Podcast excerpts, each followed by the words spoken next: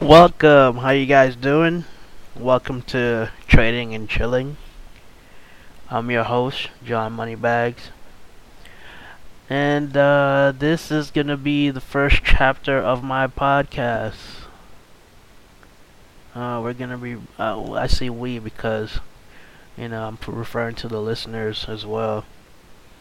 Um, we're going to be talking about trading, you know, of all sorts uh, whether it's stock market, you know, foreign exchange, uh, cryptocurrencies, and even the new technology, the new stuff that's coming out like NFTs.